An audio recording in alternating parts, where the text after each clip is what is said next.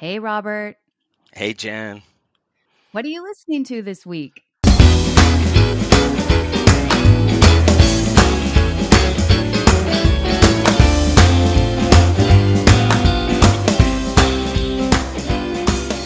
Welcome to What Are You Listening to This Week? The weekly podcast where we talk about our favorite songs. Some old, some new, all good. I'm Jenn Tully, and this week I'm joined by Robert Neff, scientist, guitarist, rock music expert, and one of my all time favorite people to talk music with. Also, did you know that now on Spotify, you can listen to the show with the songs we discuss incorporated? Just search for What Are You Listening to with Music. If you're not uh, listening on Spotify, be sure to give the playlist a listen and then tune into our conversation. With that, let's get started. Robert, what are you listening to this week? This week I'm listening to Angel by Jimi Hendrix and Zayn. Well, I have to tell you, when I saw this as one of your picks, I was a little bit, um, a, a little bit surprised. Not by the Jimi Hendrix, like I, we've talked about this before. I think that you um, hold an honorary PhD in Jimi Hendrix, if I'm not mistaken. um, but the Zayn part threw me. So tell me how you um, how you chose this song. So this song came out on Black Friday, so it was just released uh, two Fridays ago from when we're recording this and I got this was a collision of my worlds. Um, my da- I have two teenage daughters that are into One Direction and Harry Styles and Zayn and Five Sauce. As and, they should be, yes. Yes, good girls because you've trained them right. So I've been I've been exposed to Zayn through them, and Jimi and Jimi Hendrix would have been 80 last weekend. Um, we lost him at 27, but hmm. uh, they called it a posthumous collaboration on okay. the email I got from one of my guitar um, emails, and uh, I was like, "What is a what the heck is a posthumous collaboration?" Um, but they, um, you know, to commemorate Jimi's 80th birthday, and they, and also like, you know, Janie Hendrix, Jimi Hendrix, baby sister who was baby stepsister, or I'm sorry, his half sister, who was okay. eight or nine when he died has controlled and run the Jimi Hendrix brand and estate for 27 years, and she's done a great job with that, keeping him in the forefront. And they sounds like they got Zayn to to sing new a new vocal track on the original master of uh, the the song "Angel" by Jimi Hendrix. I love it. What do you think of his vocals? I mean, I think that he sounds really good. I mean, I would never go so far, maybe, as to say it's better than the original because I don't know that you get better than Jimi Hendrix. But from a vocal perspective, I mean, Zayn kind of delivers, right? Yes, absolutely, absolutely. Um, the uh, you know, I was blown away by it. So that song was a posthumous release by Jimi Hendrix too. So that was the first album that came out after he died, called mm-hmm. "The Cry Love," and that was one of the best songs on there. But these were all unfinished things when he died, and at the time and in history, people have you know really dogged "The Cry Love" and um, "Rainbow Bridge," the ones that came out you know the first couple right. after he died, and you don't know if if it, it was up to Jimi's standard and Jimi was, you know, one of the most important electric guitar players in history. He wasn't one of the most important vocalists in history. okay, okay. And and I was so excited, and it's like, man, you know, Zayn can sing. Um, so I was excited for it, and I found out about it about a week before. I shared it with the girls. They got hyped. We were all excited for it. So, it was, that was the best part about Black Friday was was that song that was day. the song. Yeah. And um, but when I first heard it, and you know, I don't know Zayn that well, but that first 20 seconds, I was like, it sounds like Chris Stapleton.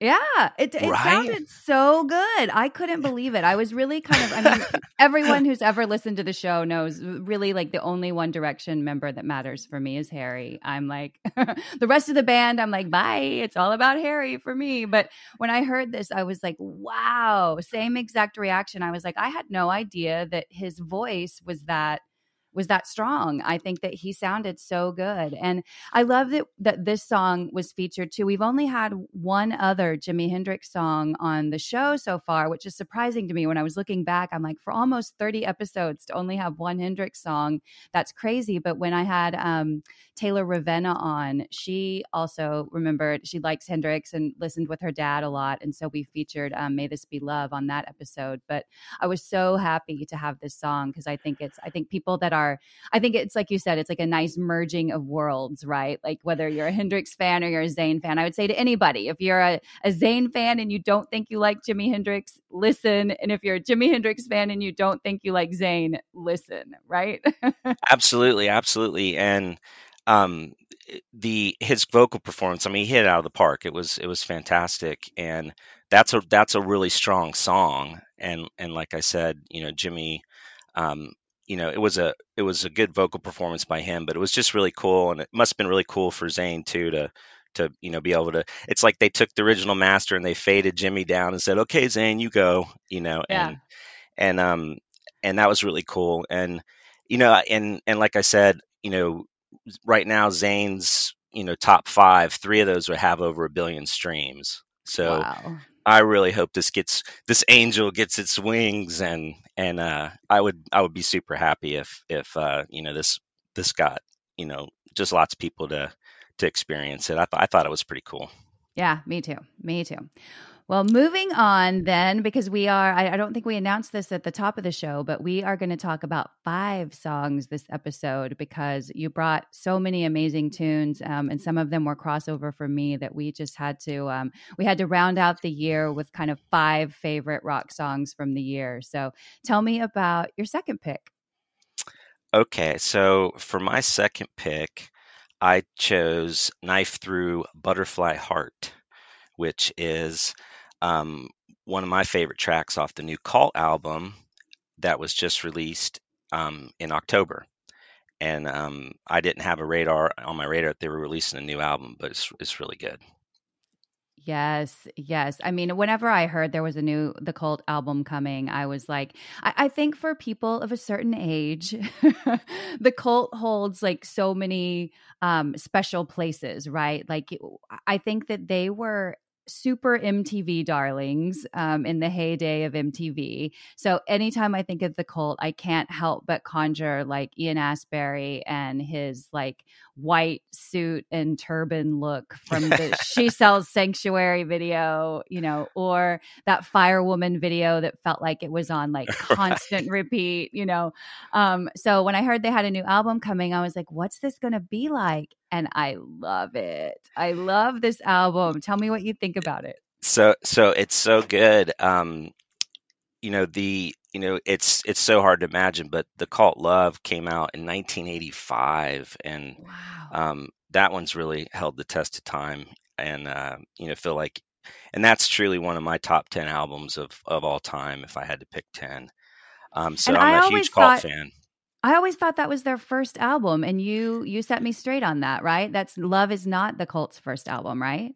Well, I was reading about it um, the release, and they, they, you know, they they said they were getting back to the roots of their first two albums, and I could tell from the conversation that they weren't including Electric.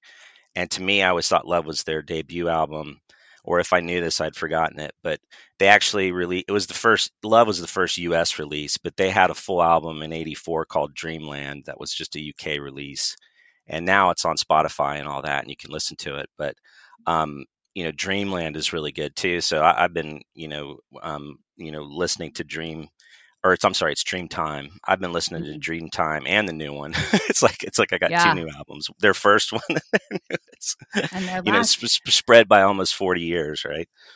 Well, and they so. sound different though, right? Like I I kind of did that just as an experiment. I went back and re-listened to the Love album, which uh, you know, again, I think that's what most people think of when they think of the cult. They think of either Fire Woman or She Sells Sanctuary, which again, both great songs. And if if you're a younger listener and you're not familiar with the cult, go back, do some digging. I don't think you'll be disappointed.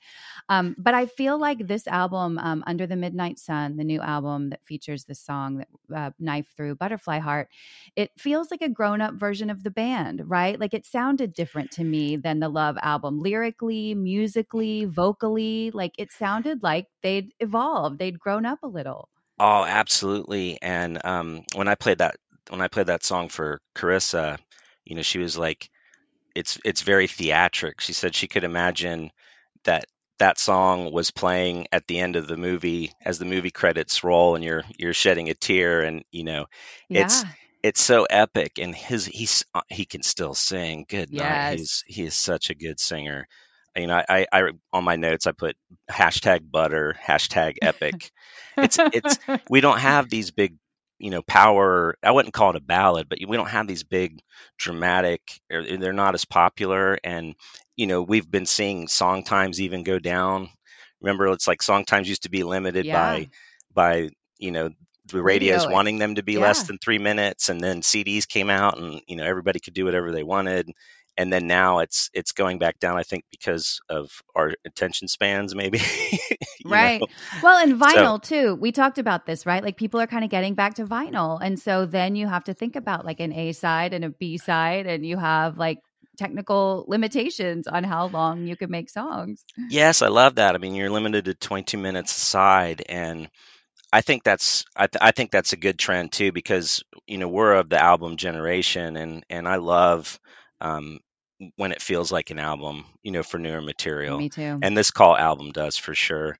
And you know, I, I think it's you know when when CDs came out, all of a sudden everyone could you know play for 70 minutes, and maybe they felt like they had to, you know, like if they only put out a, a you know a 40 minute release, people would be like, you could have you, you know you could have given us you know 30 more minutes, you know. right. And I think I I think because vinyl's hot enough and people are thinking of that format, it's it's it's making it to where musicians don't feel like they have to release an hour's worth of music, and they're now waiting until they have eight ten songs instead of just releasing little. I, I don't like when artists just release one song every month for like four months or whatever. That that drives me nuts. You want the whole thing. And I think for this one too, like this album as a whole works really well for me. Um, I think that that's something that the cult is good at as well. You know, like sometimes you'll, you'll get an album, you know, whenever Matt and Sam are the guys that host Super Awesome Mix and I talk, we often talk about no skip albums, you know, like how hard those are to find an album that you just want to listen to beginning to end.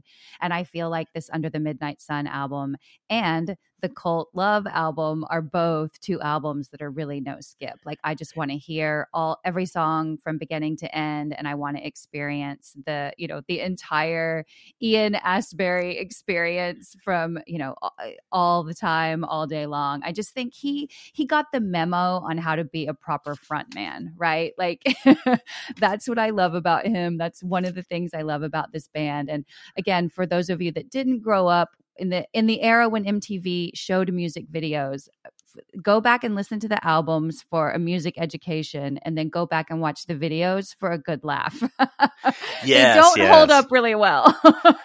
and and and, and you know another reason I chose this one is I you know I think besides just the entire band, um, you know, I, Billy Duffy's just way over over Yeah. way underrated as a guitar player, and um, you know the the it's just got an epic guitar solo, and um, you know you you know I. I want more and more guitar solos in in modern music, so it was really great to hear that, and and this this fits right in with the epic songs from Pink Floyd and Zeppelin. It was really really good, and um, you know Billy Duffy's guitar tones are are just crazy. And one one little um, f- you know funny part about it, I love how it like fades out at the end, yes, and then they're like, comes oh back. oh wait wait Billy's not done yet, and then it it, fades back in. It's really so cool though. I'm so glad you brought that up because I love that about this song. It might be my favorite thing about it. You think it's over and then it but it never like all the way dies. yeah Like they do said, the slow fade, and they're like nah nah we're not done yet, and then Yes. that, that was like that that was that was pretty cool. I totally agreed. I thought that was like a baller choice too. I'm like, oh, you know, you're badass when you can do that. So you can keep them hanging on. Yes, and, and and the cult, you know, they're you know they do not have the popularity in the last ten or twenty years, and they have they have released a handful of albums in the last fifteen years, and and I've enjoyed them all. But if you were a big fan of the cult, you know, back in their heyday, Love, Electric, Sonic Temple, um, Yeah.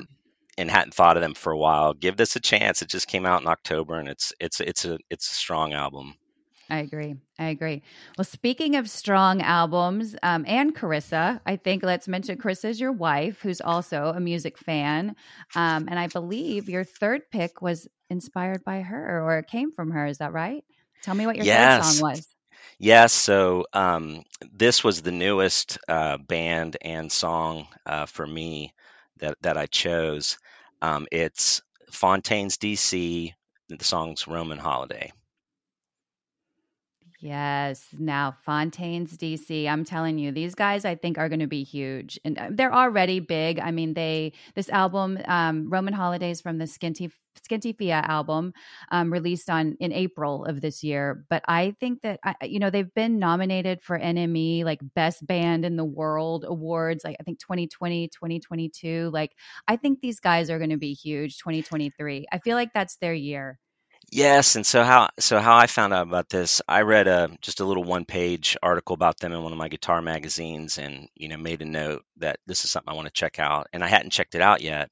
And Chris and I were playing cards, and this stream just came in randomly to what we were listening to, and she's like, "Oh my gosh, I love I love this song, I love these guys," you know, and I'm like, "Who is it?" Fontaines DC, and I'm like, "Oh, I remember you know reading about them," and the song is it, for me the reason i love that song so much is i don't know if they did it intentionally or accidentally but when i hear that song i get a flood of all the goodness from the manchester madchester scene Yep. and you know it's like you get a flood of all your great memories of the stone roses and happy mondays and the cure and the charlatans and blur and the smiths All of it. and it just it speaks to that so well as a new release and like i said i don't know if they were intentionally trying to go after that that sound like if they're huge fans of that or it's just too similar if you were part of that so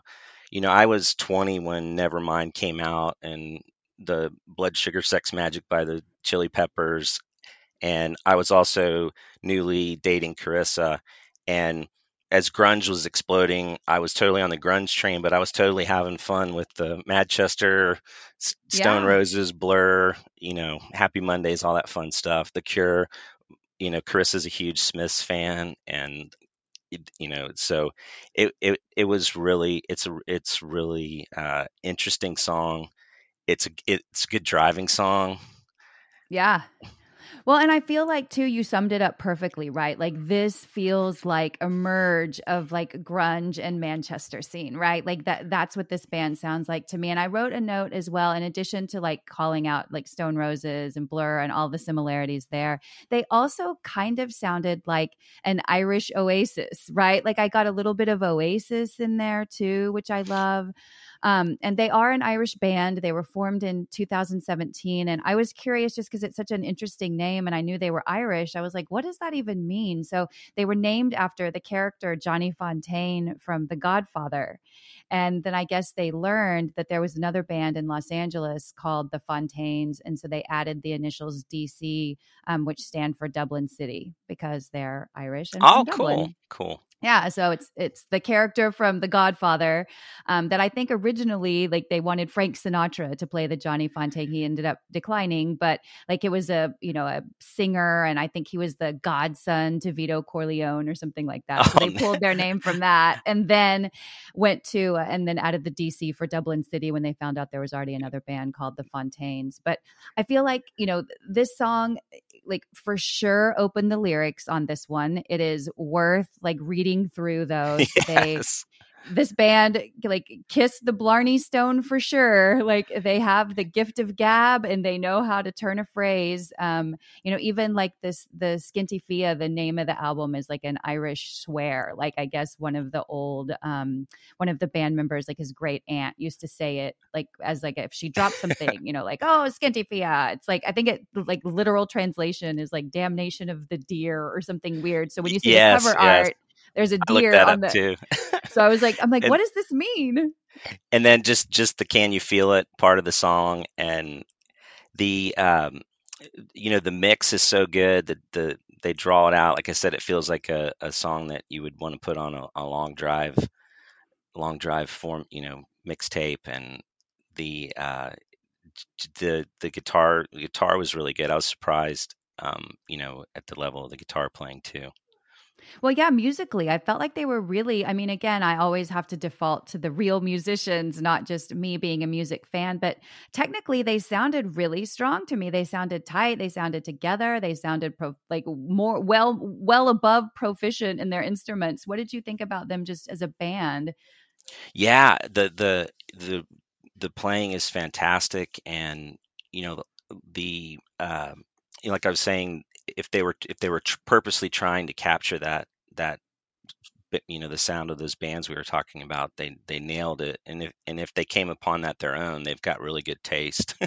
Yeah exactly exactly and i think they're cool they sound different than a lot of other bands out there like they kind of reminded me of the feeling i had um, when i first heard wet leg you know i was like these this band doesn't sound like anything else i'm hearing and that's what i felt about fontaines dc even though they kind of reference back that older time they still sound new and fresh to me yeah, and and actually the the fact that he has I you know he's Irish and he has that accent that comes up that yeah. might make it sound more Manchester. If he didn't have an Irish accent, then maybe uh, you wouldn't feel that as much. But again, I just had this flood of you know thinking of all all the great music you know that that that seems to reference know yeah. Well and it's funny too like one more like tidbit is that i think when you dig into like the meaning of they have a great there's a great rolling stone article where they go through this album um, i don't know if we said the name of the album that it's on but it, oh yeah we did the skinty fia album um, where they go through each song and kind of talk about the meaning which of course i love